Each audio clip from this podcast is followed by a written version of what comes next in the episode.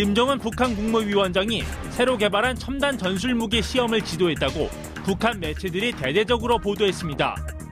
김 위원장이 무기 시험을 현장에서 참관한 것은 지난해 11월 화성 15형 발사 이후 1년 만입니다.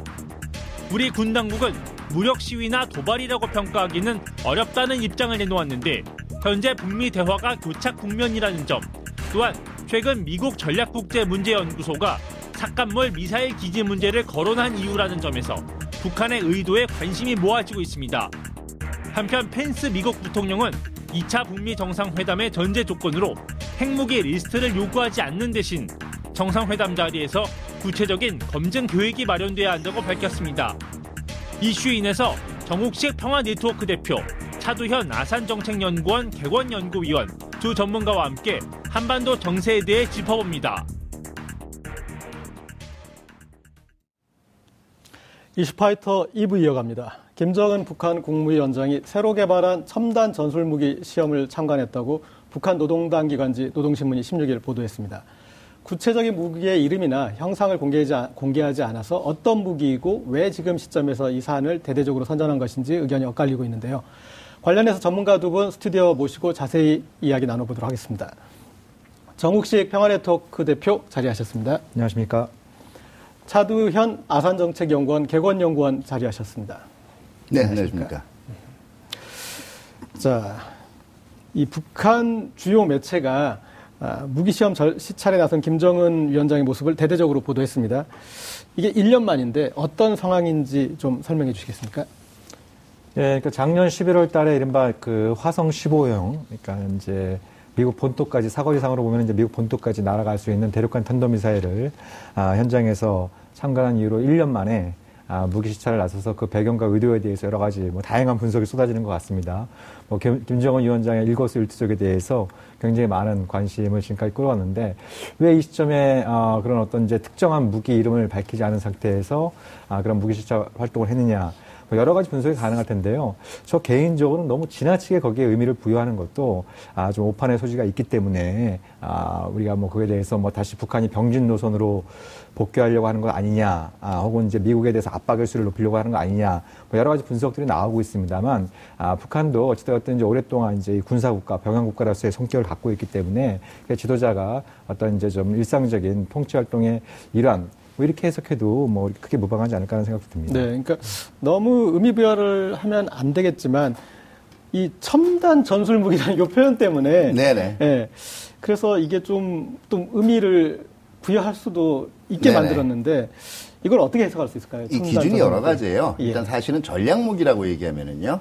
이게 네. 뭐 일반적으로 알기는 우리가 굉장히 크게 전쟁의 그 성패를 좌우할 수 있는 무기. 그렇죠. 전술 무기는 한 전투의 이제 그 승리나 이런 걸 좌우할 수 있는 무기라고 얘기를 하, 아, 기도 하고 아, 저, 이 전술 무기라 그러면 주로 제대급 형태, 그러니까 사단 이하의 그 급에서 주로 사용하는 무기. 그 다음에 전략 무기라고 얘기할 때는 국가 최고 수뇌부의 어떤 결심이 필요한 무기들. 네. 아, 이렇게 얘기를 하다 보니까 전략 무기 그러면 이제 핵무기라든가 아니면 ICBM 아니면 중거리급 이상의 이제 그 미사일들을 얘기를 하는 거고요. 전술 무기 그러면 주로 야포 뭐 이런 것들을 얘기하는데 엄밀히 구분하기가 힘든 게요. 또 하나 전략 무기 전술 무기는 그 이 타겟의 대상 목표가 어딘가에 따라서 달라집니다. 아, 예. 다시 말해서 아 적의 전쟁 지도부를 겨냥하게 되면은요 이게 전략 무기고요 주로. 예, 예. 아니면은 그 적의 전투 지휘부 정도를 타격을 그 염두에 두게 되면은 이 전술 무기예요. 그러니까 쉽게 얘기하면은요, 어떤 거냐면 일반 재래 무기를 썼더라도 어, 상대방의 국가 전쟁 지도부를 한꺼번에 괴멸시킬 정도면 전략 무기로 보기도 해요. 아. 그래서 과연 이게 첨단 전술 무기가 과연 뭐냐? 지금 여러 가지 얘기들이 나오고 있는데요. 아, 추정을 해보기에는 이게 일반적으로 지금 군사 전문가들은 이제 포병 전력과 관련된 것들, 음. 이 주로 이제 그 이 장 장사정포가 아니겠느냐 네네. 이걸 얘기도 했고요. 근데 제가 보기에는 아마 아, 이게 장사정포를 얘기해서 첨단 그 전술무기 얘기를 하지는 않았을 가능성이 크고 이미 금년 2월 달에 건군전 열병실에서 그 당시에는 이제 화성 시리즈 계열의 미사일들만 주로 관심이 집중이 됐었는데 네. 이게 북한이 자주 얘기하는 이제 굉장히 신속 발사가 가능한 단거리 이 탄도 미사일들이 있어요. 이제 독사 계열 이 미사일들인데요. 아. 이런 것들이 새로 업그레이드가 되지 않았나 이렇게 추정을 해보, 해볼 수가 있고 제가 보기에는 뭐 예, 지금 뭐 정우식 대표께서 얘기했, 얘기하셨지만 이게 지금 북한은 나름대로 지금 일상적으로 어, 두 가지예요. 일상적인 북한의 지금 보도 내용에 대해서 너무 관심을 음. 기울이고 있는 걸 수도 있고 예. 두 번째는 북한은 결국 우리가 이런 일상적인 재래 무기 증강까지 안 하겠다고 얘기하지는 않았다. 네네. 그러니까 여러 가지 수를 동시에 준비하고 있다고 봐야죠. 그렇죠. 뭐 시청자분들을 위해서 제가 그냥 간단하게 정리하자면 이렇게 정리하면 맞는 거겠습니까? 지금 우리가 아, 북한에게 문제 제기를 했던 특히 미국이 문제 제기를 했던 무기들은 주로 전략 무기 핵이나 그런 장거리 미사일은 전략 무기에 해당하는 것인데 네? 지금 북한이 우리가 열심히 개발을 했습니다. 지금 이런 게 또 있습니다. 이거는 그것과 상관없는 어, 전술 무기 차원이다. 이렇게 정리를 해드려도 네, 그렇게 예. 봐도 되겠고요. 저, 나름대로는 지금 미국 협상 과정에 신경을 쓴게 네. 저 말에 첨단 전, 전술 무기라는 거는요. 워싱턴 겨냥한 무기는 아니다라고 얘기합니다. 네네. 네, 또 군 관계자가 지적한 걸 보니까 사격이나 발사라는 표현이 없다라는 걸 봐서 이걸 도발로 보는 건 좀, 음, 문제가 있지 않겠냐, 무리가 있지 않겠냐, 이렇게 했는데, 어, 이 무기가 좀 뭐 어떤 성격을 띠는 무기라고 보시나요? 글쎄 북한이 공개를 안 한 상황이기 때문에 이게 네. 정확히 어떤 무기인지 이게 뭐 실제로 시험 발사를 요하는 어떤 이제 발사체 성격으로서 갖고 있는 무기인 건지 아니면 다른 형태의 무기인 건지 가장 기본적인 어떤 아, 사실관계도 확인이 안 되어 있기 때문에 아, 여기에 대해서 우리가 뭐 자신 있게 뭐라고 말씀드리기 음. 좀 어려운 측면이 있는 것 예. 같습니다. 예. 그러니까 이제 근데 뭐 개인적으로 좀 추정을 해볼 수 있는 부분은 어, 이제 북한이 최근 몇 년 사이에 좀 이렇게 굉장히 나름대로 좀 이렇게 심혈을 기울여서 개발했던 무기 체계 중에 하나가 아, 이른바 좀 이제 그 유사시에 한미연합군에 좀 이렇게 접근을 좀 차단할 수 있는 아, 그런 형태의 무기의 개발에 좀 관심을 가져왔거든요. 그래서 예. 아, 뭐 지대함 미사일이나 예. 지대공 미사일 가능성도 우리가 충분히 좀 예상해 볼 수 있는. 그러니까 이게 지대지 미사일은 사실 그, 예. 지대지 미사일은 그렇게 굉장한 어떤 첨단 기술을 요하는 그런 어떤 무기는 아니거든요. 아까 예. 이제 차 박사님 말씀하신 것처럼 신속한 발사 능력을 구비하는 것도 어, 기술력을 요하는 부분이지만 저쪽에서 접근하고 있는 어떤 뭐 함정을 공격한다라든지 전투기를 아, 유혹한다든지 이런 것들은 이제 상당한 기술력을 요하는 그런 형태의 무기이기 때문에 그걸 염두에 둘 가능성도 배제할 수는 없을 것 같습니다. 음. 어쨌든 그런데 김정은 위원장이 무기 시찰을 나섰다는 점, 네. 이 대목이 좀 그 주목할 부분인 것 같아요. 그러니까 그것은 어, 최고 지도자가 어디에 갔다라는 거는 그거 자체가 좀 의도가 담기는 행위지 않습니까? 네. 그래서 다시 이 병진 노선을 가는 거 아니냐. 네. 그걸 혹은 또 예고하는 거 아니냐. 그런 분석이 있는데 어떻게 보십니까? 네, 일단 뭐 앞에 얘기 말씀드리는 게그 군 관계자의 표현도 정확하지는 않은 것 같아요. 지금 네네. 도발이라고 얘기한 사람 별로 없어요. 아. 이걸 왜 이 시점에 보도하느냐 얘기한 거지 뭐가 발의절인지는 모르겠는데 도발이라고 아무도 얘기한 적 별로 없습니다. 아, 그 다음에 두 번째는 그, 이, 북한 최고 지도자가 무기 시찰, 현장 시찰하는 김에 무기 시찰 나갈 수 있는 거 아니, 아니, 아니, 아니겠어요? 늘 아, 제가 보기에는, 예. 그러니까 일상적으로 네. 군의 제, 그, 이 완전한 평화 시대가 오기 전까지는 어느 나라고 네네. 상대방을 타격할 수 있는 전력 중에서 아주 핵심적인 것들은 자제를 하겠지만 일상적인 전력 증강 합니다. 그렇기 때문에 그런 관점에서 뭐 이게 전술적인 차원이지만 상당히 기존과는 다른 기술이 적용이 되고 앞으로 그 이런 그 아주 작은 전장 규모라도 우위를 발휘할 수 있는 거라면 시차를 나갈 수 있다라고 봐요. 네. 다만 이게 지금 분위기를 우리 같은 경우에 지금 보도 내용들을 보면 실질적으로 뭐 대통령께서 지금도 가끔 이제 보고를 받으실 거예요. 우리도 재래 전력 증강 이런 걸 한다. 예. 그런데 이걸 떠들썩하게 다니지는 않잖아요. 네. 그런데 지금 이거를 그동안 별로 보도를 안 하다가 첨단 전술 무기를 하는 거에 방점을 둬서 노동신문이 보도를 했단 말이에요. 그럼 이거 분명히 무슨 사인은 있는 거예요. 예. 그럼 첫 번째는 대내적으로 북한 주민들 입장에서는 지금 일단 전략 국가라고 얘기를 했고 그 다음에 강성대국이 됐다라고 선언을 했는데 이거 갑자기 꼬리를 마는 모습을 보여주는 게 좀 이상하겠죠. 그렇기 때문에 나머지 전력 증강은 그 이 이상 없이 간다. 이게 주민들에 대한 것도 있고 또 자칫 잘못하면 최근에 그 남북 군비 통제 과정에서 북한 군도 사기가 저하가 될 수 있어요. 그렇죠. 예, 북한 예. 군의 군 사기용인 것도 있고요. 예, 대외적인 메시도 분명히 있다라고 어. 봐야 돼요. 우리가 지금 완전히 모든 거를 다 지금 내려놓는 거 아니다. 네네. 우리도 한방 지금 또 나름대로 준비하고 있으니까 지금 우리를 그렇게 녹록하게 다룰 생각하지 말아라. 이런 메시도 있다고 그렇죠. 봐야겠죠. 뭐 협상력을 높이기 위한 이제 견제구로도 볼 수 있을 것 같은데요. 보면은 근데 이 무기 시찰 모습만 공개한 게 아니라 또 신우주 개발을 이제 지도 활동하는 모습도 공개했고 또 어, 이 와중에 이제 북한에 억류된 미국인도 석방하고 그래서 또 한편으로는 그렇게 좀 견제를 하면서 어, 북미 교착 국면을 타개하기 위해서 또 다른 노력도 하고 있는 모습도 보이고 있는데 예. 예, 뭐 북한의 김정은 위원장이 그 경제 현장의 시찰 빈도수를 높였다라고 하는 것이 이제 올해 가장 두드러진 특징 중의 하나이죠. 네. 그래서 그건 역시 뭐 일상적인 활동의 일환이 아닌가라는 생각이 들고 다만 좀 주목을 끈 거는 이제 그 조중 국경 지역, 북중 국경 지역에서 아 이제 북쪽으로 이렇게 이제 아 입국을 시도하다가 체포된 네네. 아 미국인을 뭐 불과 한 달도 안 된 시점에서 이제 추방 조치를 내렸죠. 근데 음.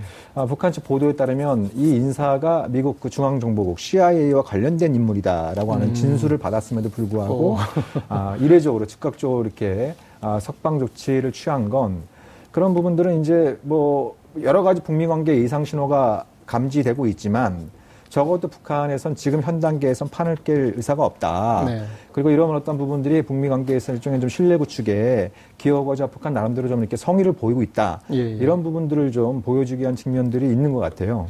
그, 그 빨리 이렇게 내보낸 것에는 그러니까 이 사람에 대한 게 더 이슈가 이슈가 될수록 북한이 이 사람에 대해서 조치를 취할 수 취할 수밖에 없을 정도로 이 사람이 의미 있는 사람들이 더 이렇게 이제 복잡해지잖아요. 그러니까 복잡해지기 전에 우리 잘 모를 때 이렇게 내보낸다는 네. 그런 의미로도 해석할 수 있겠네요. 있고 예를 들면 북한이 내부적으로 그 재판 절차를 밟게 되면 네. 상당한 수준의 형량이 부과가 될 겁니다. 과거의 예. 전례를 비춰볼 예. 때 이건 어떤 일종의 이제 국가 전복 활동에 네. 해당된다라고 북한은 이제 주장할 수 있기 때문에 그럼 뭐 노동 고양 10년, 15년 이렇게 때려버리면 예. 그럼 또 북미 관계에 또 악재가 생길 수 있는 것이죠. 음. 그래서 그런 조치, 내부적인 조치를 취하기 전에 석방 조치를 취함으로써 어, 어떤 이제 북미 관계에 있어서 돌출 변수, 악재를 최대한 관리해 나가겠다라고 하는 어떤 의사 표현이 담겨 있는 것 같습니다. 네. 그럼 이제 정리를 해보면 네. 그런 뭐 이게 첨단 전략 무기가 아니라 전술 무기고 그 다음에 또 어, 이것만 내보낸 게 아니라 또 산업 시찰이나 그다음에 미국인 석방이나 이런 걸 봤을 때 좀 뭐 미국을 자극을 주되 너무 큰 자극을 줘서 미국의 어떤 여론이 나빠질 것까지는 안 되게 좀 적절한 수위 조절을 하고 있다고 좀 볼 수도 있겠네요. 그렇죠. 네. 빌미는 네. 주지 않겠다라는 거예요. 우리도 네. 한 방에 있다는 걸 보여주는데 예. 이게 어떻게 보면 협상 굉장히 잘하고 있는 거예요. 왜냐하면은 모든 협상에 나서는 그 이 쌍방 간에는요. 결국 자기가 보다 유리한 결과를 이끌어내기 위해서 그 노력을 하게 돼 있고 그걸 트럼프가 당연한 겁니다. 예. 예, 그러니까 상대방의 의도를 어느 협상에 임하는 누구도 네. 가장 기초적인 ABC는 상대방의 의도를 무조건 선의로만 해석해 주지는 않아요. 그렇죠. 상대방이 네. 확실하게 내놓을 때까지는 가장 바보 같은 짓이 상대방이 얘기하는 건 무조건 선이고 음. 아, 상대방의 얘기는 이렇게 믿어줘야 되고 네. 상대방이 하지 않은, 않은 말까지 확대 해석해가지고 아 그 사람이 그냥 농담으로 한 걸 거다 이런 해석 자체가 잘못된 거죠. 희망적 사고라면 네, 북한은 나름대로 네. 지금 굉장히 잘하고 있는 거예요. 예. 일단 이 지금 이런 하나하나가 좀 유의미하게 평가받는 게 교착 상태이기 때문이지 않습니까? 북미 간에 지금 잘 풀리고 있다면 이런 것들도 그냥 뭐, 어, 우리도 그냥 넘겨볼 수 있을 텐데, 어, 그래서 지금 교착 상태에서 어떤 이런 이제 서로 견제구가 아, 나오고 있는데, 향후에 이게 좀 어떤 영향을 미칠 거라고 보십니까? 저는 뭐 이번에 그 뭐 전술, 신형 전술 무기를 시찰했다라고 하는 게 뭐 북미 관계에 큰 악재가 될 거라 생각하지는 않습니다. 네네. 오히려 이런 어떤 문제들보다는 지난 그 6월달 북미 정상회담 이후로 그 많은 사람들이 예상하고 또 기대했던 것만큼 상당히 좀 교체 상태가 길어지고 있지 않습니까? 네. 뭐 최근 들어서도 이제 북미 고위급 회담이 아, 이번 달이나 다음 달 초에 뭐 열릴 가능성도 제기가 되고 있고 북미 정상회담이 내년 초에 아, 또 열릴 가능성도 제기가 되고 있습니다만 아, 북미 정상회담 이후에 제기되어 왔던 혹은 제기되지 않았지만 잘 드러나지 않, 지만 그 물밑에 깔려 있는 여러 가지 어떤 그 흐름들 자체가 별로 이렇게 안 좋게 보인다라고 하는 게 큰 걱정거리인 예, 것이죠. 예. 그러니까 근본적으로 볼 때 몇 가지 문제들이 좀 드러나는 것 같습니다. 일단 아 이게 뭐 보통 이제 북미 관계 가장 큰 문제, 가장 큰 변수라고 얘기들을 하고 있습니다만 일단 미국 내부 사정이 너무나 복잡하게 전개가 되고 아, 있습니다. 그러니까 예. 대통령 트럼프와 아, 그리고 뭐 밥 우드워드 책이라든지 뉴욕타임즈의 익명에 기고한 고위 관료자들 이런 어떤 얘기들을 종합해 보면 대통령을 상대로 해서 행정적인 쿠데타 또 이제 저항 세력을 구축하고 있다는 이제 진술들이 나오고 있는데 근데 그 핵심적인 이유 중에 하나가 트럼프의 한반도 정책에 마음에 들지 않아서 음. 그런 어떤 이제 내부적인 저항 움직임이 아, 나타나고 있다라고 하는 이제 밥 우도, 책이나 또 뉴욕타임즈의 그 기고문이 있었기 때문에 그런 부분들도 좀 하나 있고 그리고 지금 트럼프가 북미 정상회담 이후로 좀 보여주고 있는 모습 중에 하나는 본인이 좀 이렇게 김정은의 약점을 잡았다 이렇게 좀 생각을 하는 것 같습니다. 그러니까 막상 만나보고 그 위에 북한의 일관된 흐름들을 보니까 아, 이 김정은 위원장은 확실히 좀 경제 발전에 상당히 관심을 갖고 있구나. 인민생활 형성에 확실히 관심을 갖고 있구나. 그렇다고 한다면 이번에는 제재가 통하지 않겠느냐라는 이런 어떤 좀 생각들도 좀 갖고 있는 것 같아요. 반대로 좀 북한 같은 경우에는 아, 뭐 일단 이제 뭐 그렇게 김정은 위원장도 처음에 기대는 안 했겠습니다만 어찌됐든 사상 최초의 북미 정상회담이 성사가 되고 음. 북미 공동 성명 내용을 보더라도 북한이 오랫동안 주장이었던 것이 상당 부분 많이 반영이 됐거든요. 네. 그런 어떤 과정에서 어떤 관성의 문제, 그러니까 이 북미 관계 문제, 핵 문제는 단계적, 동시적 조치로 풀어야 된다라고 하는 이 프레임에 갇혀 있는 아, 이, 이 사이에 좀 아, 다소 좀 이렇게 좀 역사적 기회를 좀 실기하고 있는 이런 측면들도 있지 않나.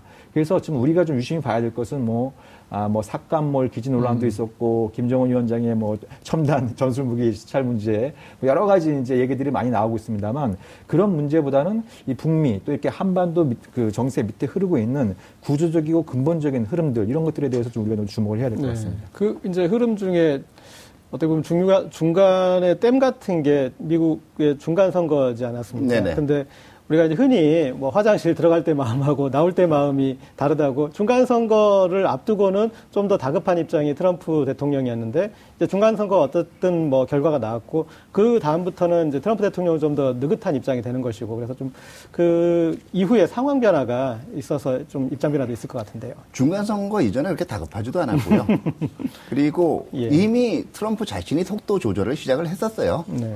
그 다음에 두 번째는 미국 독특해 지금 외교정, 어, 독, 미국의 독특한 외교정책 환경을 좀 봐야 되는데요. 그 지금 당분간 미국으로서는 한 그 2, 3개월간은 예. 이란에 대한 제재가 제대로 작동하도록 국제적인 역량을 집중을 해야 됩니다. 음. 그렇기 때문에 지금 북한 문제에 먼저 양보를 해가면서까지 빨리 일을 진행시킬 그 이 이유가 없고요, 동기가. 두 번째는 정우식 위원께서 이미 잘 짚어주셨지만은 트럼프 같은 경우에는 제재 처음에 동기 자체가 결국 내가 제재를 강하게 해서 김정은이 대화에 나왔다라고 보고 있는 타입이에요. 그리고 지금도 그게 아. 먹히고 있다고 보기 때문에 네. 그러면 당연히 이렇게 생각하는 거예요. 아, 누가 더 급한지 보자. 지금 이런 시간 조정 과정도 있고 사실은 중간 선거가 미친 그 영향은 그렇게 크지는 않아요. 음. 다만 전반적으로는 상원 그 공화당 하원 민주당이 되면서 트럼프 대통령이 자기의 대외 정책을 그 상원의 공화당 주류하고 맞춰야 될 필요성은 더 늘어났어요. 네. 그러니까 이게 속도 조절과 지금 관련된 변수기도 하고 그 그래서 어떤 의미냐면 그 이 지금 아까 트럼프 대통령 이 행태에 관련된 이제 그이 휘어런 책 바보드에 네. 져서 여기서 사실 한반도 정책에 마음에 안 든다는 마음에 들지 않아서라는 거가 지금 아마 이 잘못 경우에 따라서 오해가 될 수 있는데 음. 이 당시에 바보드에서 바브도드가 그의 저서에서 다룬 그 이 한반도 정책의 문제점은요. 트럼프가 너무 격정적이어서 음. 잘못하면 군사적인 옵션까지를 선택할 수 있다라고 그다음에 별 그 의회나 이, 런 쪽하고의 음. 신중한 검토도 없이 그것 때문에 리더십 음. 교체가 얘기가 됐던 거예요. 네네. 자 아까 정식 대표도 언급을 했는데 아, 이런 와중에 지금 이 삭간몰 미사일 기지가 논란이 되고 있습니다. 이슈파이트에서도 전에 다룬 적이 있는데 아, 시청자들한테 이 내용 좀 간략하게 설명해 주시겠습니까? 그러니까 이제 지난주에 미국의 그 국제 전략 문제 연구소인가요? CSIS에서 아, 북한의 미사일 기지를 상업용 그 위성 촬영한 아, 위성 사진을 바탕으로 해서 한 20군데 정도 분석을 했고 그 중에 이제 13군데를 확인했다. 그리고 이제 특히 이제 삭간몰 기지를 딱 특징을 해 가지고 거기에 이제 위성 사진까지 게재를 하면서 아 이제 보고서를 발표를 하는데요. 근데 CSIS에서 그걸 홈페이지에 게재하기 전에 뉴욕 타임즈에 먼저 그 내용을 전달을 해서 뉴욕 타임즈가 그 일면 머리 기사로 실어버립니다. 네. 제목도 이제 뭐 Great Deception 뭐 이제 뭐 이렇게 거대한 속임수 아, 거대한 기만, 굉장히 좀 자극적인 표현을 아, 써서 이제 뉴욕타임즈가 대대적으로 보도를 하니까 국내 언론이 또 그걸 또 앞다퉈서 이제 보도를 한 거죠. 그래서 핵심적인 내용은 아, 김정은 위원장이 완전한 비핵화를 약속을 했지만 위성 사진도 분석을 해보니까 여기저기 미사일 기지가 있더라. 그래서 또 다시 이제 아, 김정은 위원장은 속임수를 쓰고 있고 트럼프 대통령이나 문재인 대통령은 또 국제사회는 사회는 이 거대한 속임수에 넘어가고 있다. 음. 뭐 이런 어떤 이제 취지의 보고서와 이제 보도가 나오면서 상당히 좀 파장이 커졌는데요. 그거에 대해서 그 한미 양국 정부가 뭐 이렇게 거칠게 말씀드리면 그건 가짜 뉴스다. 이미 다 알고 있던 내용이다. 그리고 또 북한이 뭐 미사일 기지를 폐기하겠다고 약속한 적도 없다. 네네. 폐기하겠다고 약속한 적도 없는데 그걸 기만이라고 얘기하는 것은 적절하지 않다. 이런 네. 어떤 이제 한미 양국 정부가 좀, 아, 이제 비슷한 입장을 내놓으면서 일단락이 좀 되는 그런 어떤 상황이 아닌가. 그렇지만 여기서 보여지는 게 몇 가지 좀 문제들이 있습니다. 제가 음. 보기엔 이 미국 주류의 어떤 이제 이 북미 대화 또 한반도 평화 프로세스에 이좀 이렇게 이제 두려움. 네. 아, 좀 반영되어 있는 측면도 있고 음. 그리고 이게 또 이제 이렇게 일종의 그 높이뛰기의 비유를 하자면 높이뛰기의 막대기를 자꾸 높이는 겁니다. 음. 예. 이제 뭐 예를 들면 북한이 핵무기만 포기하면 다 될 것처럼 얘기를 했는데 이제 탄도미사일을 얘기를 하고, 예, 예. 그죠? 어, 그리고 또 이제 생화학 무기를 얘기하고, 네네. 네. 나중 되면 또 인권 문제를 거론하고, 예, 예, 뭐 이런 식으로 어떤 계속 이제 발을 높이는 것이 아, 전통적으로 미국 매파들의 방식이었기 예, 때문에 그런 것들을 하나 좀 이렇게 좀 예고편으로 보여준 측면도 있다라고 말씀드릴 수 있습니다. 뭐 그런데 또 이제 석간몰 기지 이 이제 내용을 좀 들여다 보니까 네. 어, 이전에 평가했던 것보다 훨씬 더 전략적 가치가 있어 보인다. 이제 그 대목도 있지 않았습니까? 네, CSIS가 주목을 했던 거는요. 지금 국내는 잘못 지금 그 이 얘기가 예. 되고 있는데 이게 단거리 미사일 기지는 맞아요. 네네. 2016년부터 이제 이 황해 북도죠. 황해북도 황주군에 있는 삭간몰 일대에서 이 북한이 계속 이제 스커드 ER을 비롯한 단거리 네. 미사일 계열의 미사일들을 발사를 했어요. 그런데 이게 사진이 두 개거든요. 2016년 사진하고 2018년 음. 사진이란 말이에요. 네. 그동안 기지 공사가 상당, 상당 부분 진전이 된 거예요. 아. 그러다 보니까 이, 이 연구를 주도를 했던 조얼 버뮤데즈가 확신하지는 않았어요. 우려가 될 수 있는 건 여기에다가 ICBM이나 중장거리 미사일도 옮겨놓을 수가 있다. 이제 이런 시설이라면. 음. 이거는 조금 다른 의미예요. 네네. 왜냐하면 이게 스커드 ER뿐만 아니라 이게 IRBM이나 ICBM이 옮겨갈 수 있을 그렇죠. 정도면 북한이 공언했던 그 이 동창리 그 네. 미사일 기지 폐기라는 게 별 의미가 없어진단 그러니까 말이에요. 동창리 여기가 네. 또 대안이 될 수 있는 네, 두 번째는 네. 아 제가 그 이 얘기를 하는 거는 이게 그 deception이란 표현이 들어가다 보니까 이게 음. 그대로 한국말로 기만이 되다 보니까 어마어마한 표현인데 우리가 기만이라고 받아들일 땐 지금 협상 과정에서 뭘 자꾸 속인다라는 거 아니에요? 그렇죠. 근데 deception이라는 표현은요, 실질적으로 정보를 불투명하게 해서 상대방의 그 이 관측을 음. 어렵게 한다든가 이런 것 자체도 deception 안에 들어가요. 네. 그러니까 그, 그러기 때문에 이게 한국어로 번역되는 과정도 있고 정확하게 지금 한미 간의 대응이 똑같지는 않아요. 굳이 얘기하면 그 미국이 얘기하는 건 이런 거예요. 내가 다 잘 알고 하고 있는데 마치 북한한테 지금 이 말려 들어가는 것처럼 아 그렇게 보는 게 가짜 뉴스라는 얘기예요. 그러니까 음.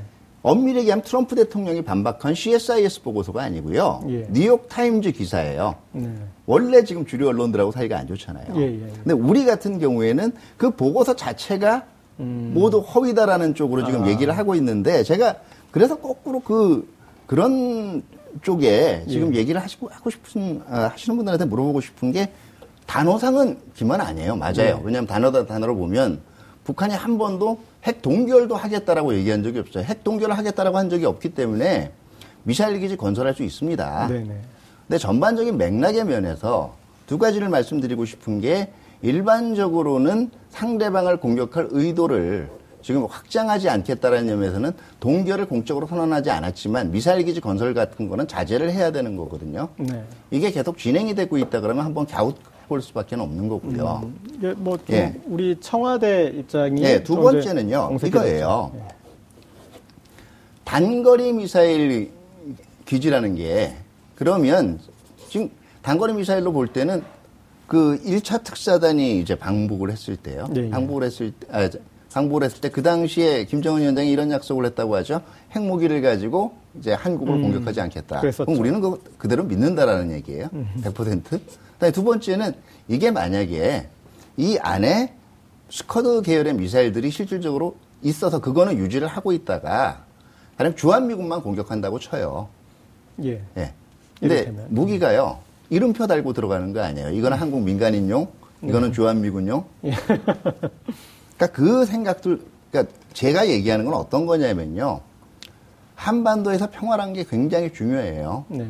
그런데 사실은요, 그 한반도 평화를 이루는 과, 정에서 지금 비핵화라는 걸 괴를 같이 만들어 가자라는 거 하고 그 다음에 또 어렵게 만들어 놓은 지금 협상의 기회를 어떻게든 부정적으로만 보기보다는 잘 끌고 가야 되는 심정은 이해를 합니다. 그런데 이걸 얘기하는 것 자체를 이렇게 나오는 것 자체에서 너무 과대평가하고 그 다음에 침소봉대할 필요는 물론 없어요. 그것 그것도 분명히 잘못된 일이에요. 그런데 이거 자체를 마치 초담점 벌초하듯이 그 다음에 남의 일 얘기 사돈 남말하듯이 얘기하는 것 자체도 좀 문제가 있다라고 봐야죠. 음. 그러니까 그 CSS에서 홈페이지에 게재한 게 이제 3월 하순 사진이란 말이에요. 그러니까 북한이 2016년도에 이른바 이제 한국에 한국에 사드가 배치될 때 그렇게 경고를 했었죠. 사드 가 배치게 돼서 실전 배치에 들어갈 경우에는 그거에 대한 어떤 대응 전력을 구축하겠다. 네. 그렇게 발표하고 얼마 지나지 않아서 이 사건몰 기지에서 단거리 미사일을 시험 발사를 한 적이 있습니다. 네, 네.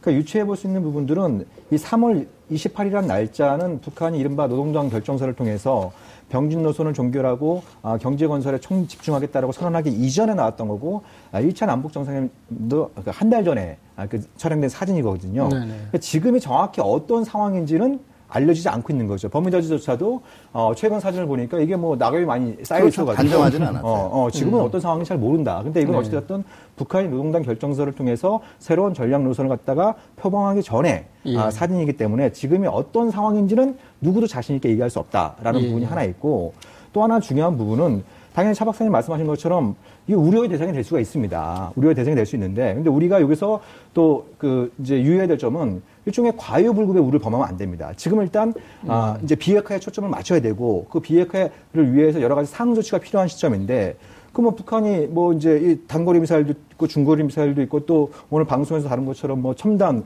전술 무기도 있다고 얘기하는데 네. 예? 그러면 그런 것들을 다 문제 삼기 시작하면 정장 가장 중요한 가장 급한 비핵화조차도 달성하지 못할 가능성들이 높기 때문에 이 문제에 대해서 우리가 유의를 하면서 이 문제는 비핵화 또 이거에 대한 상황 조치가 취해지는 그런 어떤 단계에서 그런 문제들이 먼저 해결된 다음에 추후에 풀어야 될 문제지 이걸 지금 여기에다 갖다 놔 버리면 당장 풀 수 있는 문제도 아, 풀지 못하는 그런 어떤 어리석음을 범하게 되는 것이죠. 예, 청와대하고 백악관 이제 대응을 하고 있는데 좀 대비되는 것 같아요. 그러니까 우리 청와대 아까 말씀하셨던 이제 그런 부분들을 언급하면서 이게 ICBM과 좀 무관한 부분이고 폐기를 약속한 적도 없기 때문에 아, 의무가 아닌 상황이다. 아, 이제 그런 쪽으로 예. 얘기를 하고 있고 이제 백악관은 그냥 특히 트럼프 대통령은 가짜 뉴스다.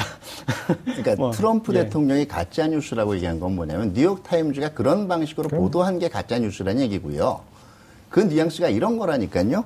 지금 위협이 존재하고 있지, 있지 않은데 꼭 위협인 것처럼 얘기한다라, 한다라는 얘기가 아니고요. 결국은 그거 이미 다 알고 있다, 내가. 내가 그것까지 감안해서 협상에 나서고 있는데 마치 내가 바보처럼 거기 말리는 것처럼 그런 게 가짜 뉴스라는 얘기예요. 음. 위협이 존재하지 않는다는 얘기가 아닙니다. 국내는 잘못 알려주고 있어요, 지금. 네, 좀더 더 문제를 네. 디테일하게 네, 봐야겠네요. 오늘 좀 더 말씀을 더 듣고 싶은데, 예, 예. 그러면, 어, 조금 이제 트럼프 예. 대통령과 이제 펜스 부통령 이 발언까지로 한번 넘어가 보겠습니다. 아, 이, 이런 와중에 도널드 트럼프 미국 대통령이 폭스뉴스 방송, 이 폭스뉴스 투데 썬데이 여기 출연해서 어, 북한과 지금까지 매우 좋은 관계. 그런데 어, 그래서 그래서 나는 나야 나는 가야 할 길을 가겠다 이렇게 네. 말했습니다. 그래서 어, 북한과의 관계에 대해서 이제 좋다 좋다 이렇게 강조를 하긴 했는데 지금 이 돌아가는 정세에 보면은 그렇게 우리는 트럼프 미국 대통령 말은 늘 이제 반대로 좀 해석을 해야 되잖아요. 이렇게 본인이 이렇게 강조한 걸 보니까 불안한가 보다라고 좀 또 생각할 여지가 있는 거잖아요. 예. 그렇지는 않고요. 트럼프 대통령의 입장에서는 자기 부정, 그러니까 아까 얘기한 대로 제재는 통했다고 믿고, 그러니까 기다려봐. 지금 이런 얘기입니다. 기다려봐. 일 잘 될 거야. 라는 네. 거고, 예. 펜스 부통령이 한 발언은 전형적으로 지금 공화당 주류가 이 문제를 보는 시각이거든요. 그러니까 네. 서로 트럼프 대통령하고 이제 펜스 부통령 간에도 의견이 맞지는 않는 거예요. 그렇기 때문에 이거는 이제 우리 국내에서 한번 그 고려를 해봐야 될 게 결국 우리가 나중에 상대를 하고 외교적으로 설득을 해 나가야 될 건 트럼프 대통령뿐만 아니라 워싱턴을 자리 잡고 있는 foreign policy establishment예요. 여기에 우리는 한반도 문제가 굉장히 그걸 설득시키지 않고 우회하고 트럼프만 상대해서 나가게 되면은요. 절대로 이 정책이 지속 가능하지 못해요. 그런데 이제 또 이 시청자들은 저런 부분을 잘 이해 못 하실 수 있을 것 같아요. 뭐냐면 부통령이잖아요. 네. 그것도 대통령이 이제 런닝메이트로 삼은 대통령 임명한 네. 어, 부통령이고 그렇다면 이 사람은 지금 공화당 주류의 의견보다는 대통령 의견을 더 따라야 될 것 같은데 이걸 그러니까 대동소이한 측면이 있고요. 네. 그러니까 그 우리가 이제 이 미국 대통령이나 부통령의 또 말 한마디 한마디 또 이 언행 하나하나에 너무 과도한 의미를 부, 그 부여하는 것도 좀 신중해질 수가 아, 이 정도는 좀 약간 의미 부여를 해야 될 것 같은데. 네, 그러니까 지금 무슨 말씀이냐면 네. 자 트럼프가 지금 북미 정상회담 이후에 일관된 모습이 좀 있습니다. 언술상으로는 굉장히 잘 될 것처럼, 그죠? 어. 그리고 굉장히 이걸 이제 본인의 성과인 것처럼 막 얘기를 하고 있습니다만 아주 냉정하게 본다면 본인이 얘기했던 거에 절반도 못 왔어요, 아직. 아. 그렇잖아요? 예, 예. 그건 이제 트럼프 본인의 아주 특이한 어떤 기질상의 이제 문제가 아, 있는 거죠. 그래서 트럼프 대통령이 이렇게 얘기하면 아 이제 그 북미 2차 북미 정상회담이 열리고 정말 두 사람이 만나서 크게 문제를 해결할 것 같다라고 하는 그런 이제 기대를 품게 하는 경우들이 많이 있는데 지금 시점에서는 그게 중요한 것이 아니고 두 정상 또 이제 뭐 김정일 위원장의 연내 혹은 연초에 이제 답방 그 얘기들도 나오고 있습니다만 지금 교차 상태의 원인 정확한 원인이 무엇이고 이걸 타기 위해서 우리가 어떤 노력을 필요해야 되느냐. 아까 차 박사님이 아주 중요한 말씀을 해주셨는데 트럼프가 미국 대통령인 건 틀림없습니다만 그 거대한 미국이 작동하는 방식은 결코 대통령 혼자 다 하는 게 아니거든요. 근데 아까 말씀드린 것처럼 이제 그 워싱턴에 있는 외교정치 기득권 세력들이 어떤 반감이라고 하는 것들이 갈수록 커지고 있는 이런 국면이기 때문에 이런 국면에서 지금 우리가 공공 외교는 또 어떻게 펼쳐나갈 것이냐 이런 복잡한 문제들이 이제 중요하다고 이제 좀 생각이 되고요. 한 가지만 덧붙이자면 아까도 말씀드린 것처럼 트럼프 대통령이 만약에 아 이번 이번에 이제 진짜 김정은의 약점을 잡았고 제재가 통할 것이다. 지금까지 통해 왔고 앞으로도 통할 것이다. 이렇게 믿어버리면 이건 또다시 실패할 가능성이 상당히 높습니다. 그래서 음. 그러한 점들을 우리가 아, 미국 조야에 정확히 전달하려고 하는 노력이 굉장히 중요해지는 시점인 것이죠. 음. 트럼프하고 테, 펜스 부통령은 지금 이견을 얘기한 게 아니고요. 네. 서로 지금 다른 역할들을 하고 있는 거예요. 아. 그러니까 다시 말해서 어떻게 보면 펜스 부통령은 미 공화당 주류의 의견을 계속해서 트럼프 대통령한테 전달하면서 가교 역할을 하고 있는 동시에 미 공화당 주류가 트럼프 대통령하고 완전히 다른 목소리를 내지 않도록 나름대로는 군데군데 미 공화당 주류의 의견이 이거고 트럼프 대통령은 사실상 거기대로 가고 있다라는 메시지를 던지고 있는 거하고 음. 마찬가지고요. 펜스 대통령 그 발언에 대해서 좀 약간 설, 그 해석을 좀 해주시면 좋을 것 같아요. 그러니까 보면은 이제 이게 완화하겠다는 건지 제재를 좀 강하겠다는 건지 좀 결국 어떤 얘기냐면요. 예. 그 북한하고의 대화를 통한 협상의 판을 미국이 음. 깨지는 않겠다. 그러나 미국의 기준을 먼저 지금 이 변경시켜가면서까지 네네. 먼저 양보를 할 마음은 없다라는 게 지금 미국이 던지고 있는 메시지일 거고요. 예. 지금 정식 대표께서 예, 그 맞는 말씀을 하셨어요. 그 지금 사실은 처음부터 꼬인 게 이거였거든요. 만약에 우리가 속내가 있으면은요 서로 다르더라도 드러내, 드러내 놓고 얘기해야 투명성이 생겨요. 그런데 3월 달에 1차 특사단이 갔을 때 제일 처음에 한 얘기가 지금 북한이 대화에 나오게 된 동기가 트럼프 대통령의 지도력하고 국제적인 노력이었다고 그 제재가 통했다고 얘기한 거예요. 음. 그러면서 그 다음에 한 행보는 아 그거 안 통하니까 사실은 이런 뉘앙스거든요. 네. 지금이라도 지금 앞하고 얘기한 공식적으로 얘기한 거하고 실질 행보가 다른 이거는 한번 좀 심하게 생각을 음, 해봐야 돼요. 입장에서 봤을 때는. 예. 네. 음.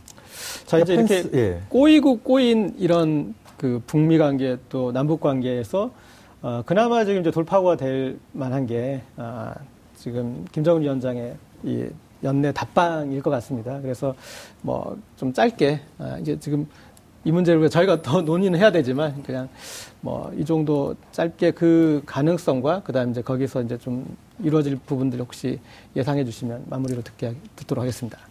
저는 그 김정은 위원장이 연내 답방을 하느냐 마느냐 그 자체가 중요하다라고 생각하지는 않습니다. 그것이 실제로 지금 그 남북 정상 또 이게 트럼프 대통령까지 포함한 세 정상이 합의한 큰 틀의 문제 해결이 있지 않습니까? 또 큰 틀의 목표라는 게 있는 것이고 예, 예. 그것은 비핵화 평화 체제 구축과 남북 관계 북미 관계 발전이라고 하는 어떤 큰 틀의 아 이제 합의들이 있는데 거기에 실질적으로 도움이 될 수 있느냐 그걸 도움이 되도록 김정은 위원장의 답방을 어떻게 준비할 것이냐, 한미 간의 협의를 어떻게 할 것이냐, 이 부분이 중요한 것이지 이것이 잘 되지 않은 상태에서 연내 답방이 이루어지고 그 이후에 어떤 프로세스가 기대했던 만큼 이루어지지 않으면 그 남북 관계에 미칠 이제 이 반작용, 후폭풍도 만만치 않게 일어날 수 있는 부분이거든요. 그래서 연내 답방 그 자체가 중요하기보다는 성공적인 답방, 성공적인 네. 어떤 정상회담의 복귀 이런 부분들이 더 중요하지 않나 생각됩니다. 예, 차대현 의원님. 저도 뭐 그 의견에 100% 공감해요. 저도 개인적으로는 아마 연내 답방이 될 만큼 빨리 상황이 진전됐으면 하고 바라, 바랍니다. 그런데 네. 그 중요한 건 이제는요. 벌써 네 번째 정상회담이거든요. 예, 예. 이제는 실질적으로 주고받을 조치에 대한 내용들이지 정상회담을 네 번째 서울에서 답방에서 했다는 상징성이 아니에요. 예. 근데 우리가 스스로 언제까지 하겠다라는 시한을 정해놓고 그 다음에 그 시점에 목을 매게 되면은요, 우리 스스로 협상력이 미국에 대해서도 그렇고 북한에 대해서도 그렇고 현저하게 저하됩니다. 이거는 우리도 좀 호흡 조절을 해야 돼요. 네, 알겠습니다. 여러분은 지금 생방송으로 진행하는 이슈파이터와 함께하고 계십니다. 오늘 방송 좋았나요? 방송에 대한 응원 이렇게 표현해주세요. 다운로드하기, 댓글 달기, 구독하기, 하트 주기. 더 좋은 방송을 위해 응원해주세요. 다운로드하기, 댓글 달기, 구독하기, 하트 주기. 기억하셨죠?